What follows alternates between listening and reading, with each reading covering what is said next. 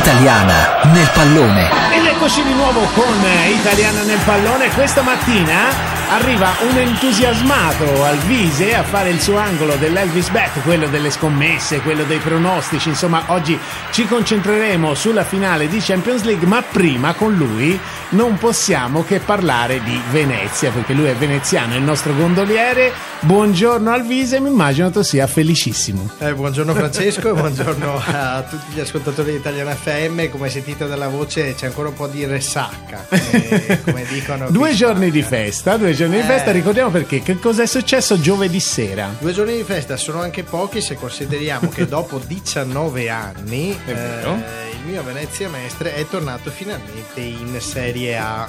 Sì, incredibile. Tra l'altro un Venezia scintillante un po' per tutto il campionato e eh, aggiungo io la promozione siglata, non ce n'era bisogno, ma è stato messo il sigillo da quello che viene chiamato il Doge, ossia Boccalon, veneziano, profeta in patria, moglie veneziana, famiglia veneziana, insomma un, un, una soddisfazione, no? Per Assolutamente voi. sì, è una, una, partita incredibile, ce la siamo complicata noi eh, senza che ce ne fosse bisogno, è un cittadella ordinato, eh, coriaceo, cioè come, come, lo conosciamo, come l'abbiamo visto tutto il campionato, noi abbiamo giocato gran parte della partita in 10, però è venuto fuori tutto il cuore di questa grande squadra e l'apoteosi quando all'ultimo minuto ha segnato proprio Boccalone, figlio al prodigo come dicevi, nato a 10 minuti a piedi dallo stadio in incredibile, incredibile. Tra l'altro bella questa favola del Venezia perché insomma da Paolo Zanetti a eh, Poggi a Boccalone appunto tantissimi veneziani sì. fanno parte del Venezia, insomma un po' quello che in Spagna fa il Bilbao sì. eh, che prende il Venezia, ha cercato di ricostruire dopo tanti anni di fallimenti, insomma, questa, questa squadra prendendo veneti, veneziani,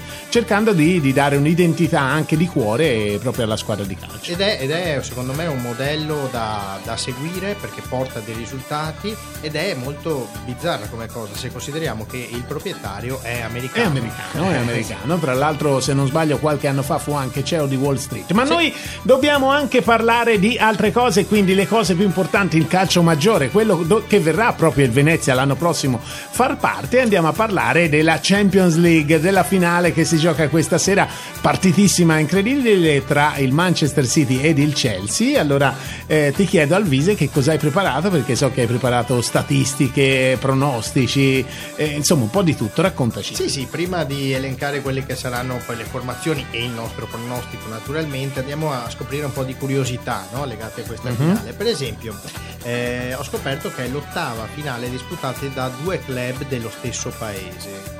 Esatto, perché c'è? ricordiamolo, questo è un derby di Inghilterra, cioè Manchester che sfida Londra, quindi eh sì. partita inc- dal fascino incredibile, no? Assolutamente, un super classico. Sì, assolutamente. Da, da, queste parti. Per il terzo anno consecutivo, tra l'altro, una squadra giocherà la finale per la prima volta dopo il Tottenham e dopo il Paris Saint-Germain. Esatto. Negli anni scorsi, in questo caso il Manchester City. Il Manchester. Eh, Guardiola, insomma, non è proprio all'esordio, ma è il Manchester City. Esattamente. Mettiamola così. Esattamente, esattamente.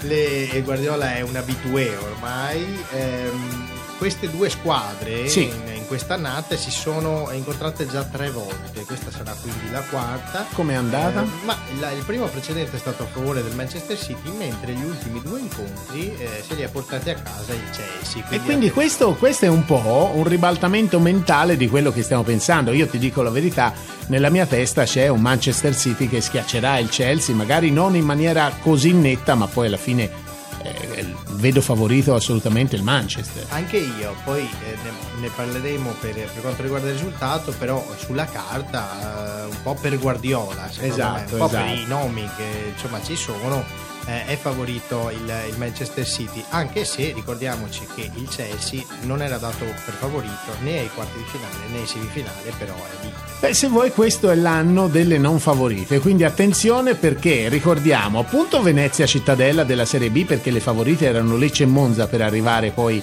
alla finale playoff. La finale di Europa League che era tra Villareal e Manchester City e il Manchester United e il Manchester era il grande favorito e poi ha vinto il Villarreal, quindi occhio, occhio alle sorprese, eh, perché i favoriti quest'anno eh, sembrano insomma regalare questa favola dell'anti-superlega, no? Eh, esatto. questa, questa, lega chiusa per i nobili del calcio, ma poi le favole vere le fanno le piccole squadre. Sì, sì, ci piace forse pensare che sia anche dovuto a questo, oltre al fatto naturalmente che è stata un'annata dove il calendario era veramente eh, compresso e quindi ci sono state tantissime partite, non c'è stato il pubblico, insomma varie variabili che hanno portato a una situazione un po' eh, particolare. Anomala, diciamo. Queste due squadre, tra l'altro in Europa, mm. si sono incontrate solo una volta ah. in Coppa delle Coppe nel 70-71. Insomma, che tu, tu, eri già un ragazzo grande. Io eh, quell'epoca lì fumavo.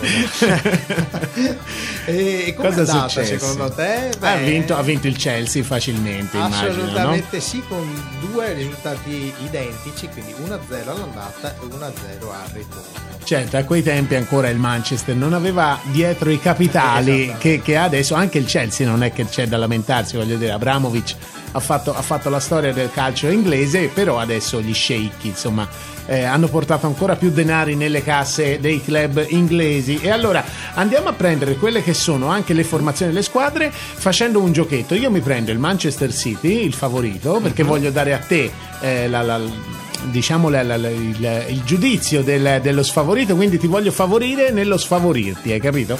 Eh. E allora io parto con la formazione del Manchester City e quindi Ederson, Cancelo, Diaz, Stones, Walker, Gundogan, Rodri, Silva, Foden, Mare e De Bruyne. Questi gli 11 scelti da Guardiola, o dovrebbero essere questi gli, gli 11 scelti da Guardiola per affrontare il Chelsea che si schiera? Invece il Chelsea di Tuchel si schiera con Mendy, Christensen, Thiago Silva, Rudiger, Azpilicueta, Giorginio Cantè, Kirwell, Pulisic, Werner e Mount. Mamma mia, che partita, che partita! Tantissimi nomi, caro Alvise. Dimmi chi sono per te, anzi chi è per te il giocatore del Chelsea, quello che farà la differenza stasera, io poi ti dirò quello che del Manchester City. Quello che fa la differenza nel Chelsea secondo me in questo campionato, ma in generale mm, anche in, in Coppa Campioni è sicuramente Cantè, un giocatore eh, che si moltiplica in campo, lo si vede praticamente ovunque e, e, non è solo eh, fisico o solo corsa, perché sa abbinare anche un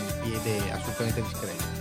Io invece ti dico De Bruyne perché è un po' il giocatore simbolo anche del, del calcio nuovo, no? Tu sai che ha rinunciato al procuratore proprio per trattare direttamente col Manchester City il suo rinnovo. Insomma, un po' un simbolo di questo calcio che si ribella a questo stereotipo che è venuto fuori negli anni e quindi punto tutto su di lui.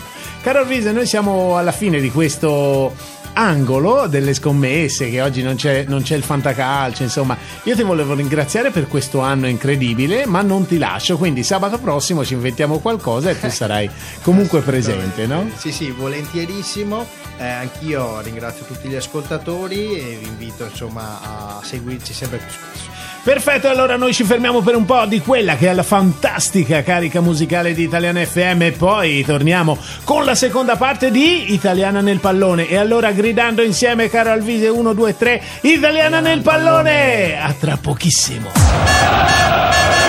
Italiana nel pallone.